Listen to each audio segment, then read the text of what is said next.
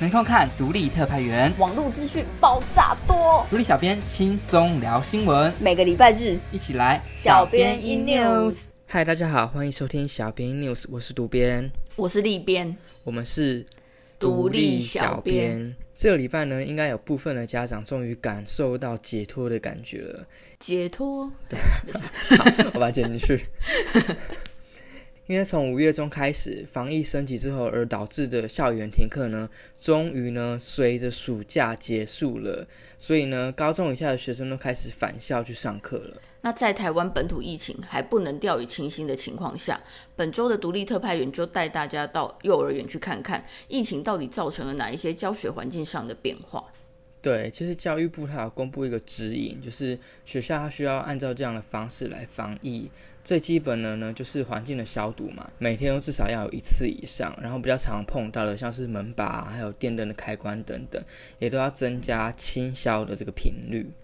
那另外呢，保持室内通风是幼儿园复课指引中相当重要的环节，没有窗户的教室或是没有办法保持通风的室内空间都不能开放。对，那孩子们在入园之前呢，也都要测量体温还有清洁手部，那在校园的期间也都需要佩戴口罩。好啦，反正这些听起来都蛮基本的。那接下来要做的就和之前差比较多，就是教室中有使用隔板还有梅花座。对，就是我看到那个照片的时候，就是哇，真的跟餐厅内容一模一样，就是影响好像蛮大的，就很难跟同学有一些你知道互动。但就是为了要减少互动，才要有这些设备出现嘛。对啊，感觉童年的回忆可能会少了什么吧。但也是蛮特别的啦，就是那一代的幼儿园，我们那时候好像有用隔板哦，跟其他世代的小孩子的体验会有点不太一样。对，那还有一个就是学校在很多地方都有做一些标示，像是厕所、洗手台，让小朋友在这些地方排队的时候都要保持社交距离。对，感觉还蛮多细节的，就是疫情让大家都还蛮辛苦的，就是不管是家长啊、学生还是老师，都真的是蛮累的。那也有幼儿园呢，即便现在已经就是恢复上课了，他们还是采取实体和线上双轨，就是透过线上课程，如果小朋友和家长愿意的话，他还是可以就是透过线上的方式和到校的小朋友一起来上课。那也因为如此，很多老师都得更用心备课，设计出线上啊、实体都适合的课程，感觉蛮不容易的耶，就是要设计这个课程。因为这一波疫情让很多师生啊，还有家长被迫学了很多新技能，就是你要去学操作那些直播软体啊，怎么按啊，怎么登入之类的，就是一个很新的挑战，也是疫情下的一个新学习啦。那从乐观的角度来看是这样没错啦，但是停课期间许多幼儿园处在零收入，但资金、租金、设备等成本都必须照常支付的状态，造成了不少幼教业就是经营的蛮困难的，很多幼儿园都传出顶让或歇业的消息。总之就是这个疫情造成的影响真的是很难以想象，就是各个层面好像都有受到一些冲击啦。当然就是最重要的是大家都还是要平安健康，真够谈的有啊。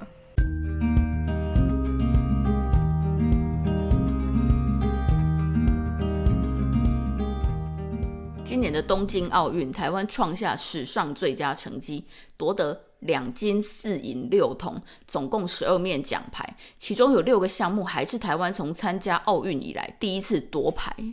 我觉得大多数的人应该都有被这个成绩吓到，没错，台湾哪时候变成体育王国了，怎么那么强？对，而且还有那么多年轻的好手才第一次参加奥运就拿下很好的成绩。因为之前大家对于奥运比较有印象，应该都是雅典奥运那一届，就是陈世新还有朱木炎的那个世代，就没想到今年整个就是大爆发耶。对，这也让台湾体育的发展备受讨论，但其实台湾在奥运这次的表现能够那么亮眼，和政府所提供的经费和资源很有关系。体育署的经费倍增，2018年政府启动备战奥运黄金计划，到现在已经投入12亿了，提供选手客制化培训，有专属的训练，还有情搜团队，给予全力的支援。对，那除了这个奥运的黄金计划之外呢，体育署为了要挖掘更有潜力的这些选手，所以也展开另外一个计划叫浪潮计划，就是用遴选的方式来网罗这些有潜力的选手，让他们可以提早被拉进去这个培训的体系里面。这次夺下柔道银牌的杨永伟就是从这个计划被挖掘出来的。他更表示，能够在这一次奥运中夺牌，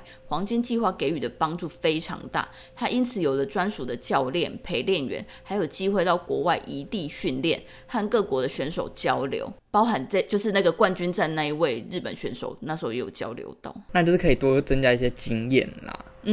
那第一次参加奥运就获得跆拳道铜牌，就是只有19岁的罗嘉玲呢，她也坦言，其实要培养一个选手很不容易嘛，就是你在还没有被挖掘之前呢，你要自己想办法去拉赞助，找人来提供你资金，自己筹钱啦。那其实这个类似的言论呢，谢淑薇在奥运的期间也有在社群上面有一些发言，她也有坦诚说，后来被国家招揽之后呢，就有一些蛮大的差异出现。感觉运动员一定都会要经过一段过渡期，要想办法先让自己被看到，才有办法得到更多的资源。当然这就是一件非常不容易做到的事情啦。你要怎么在没有被看见的那段时间熬过去，这对很多人就是一个考验呢。没错，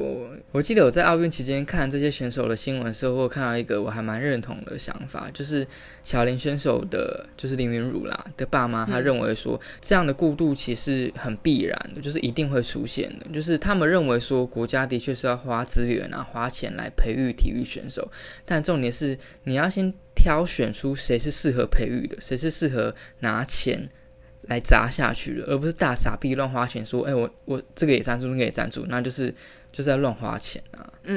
那透过这一次的奥运，我们至少知道一件事，就是政府其实有默默在付出和栽培，而且我再补充一下，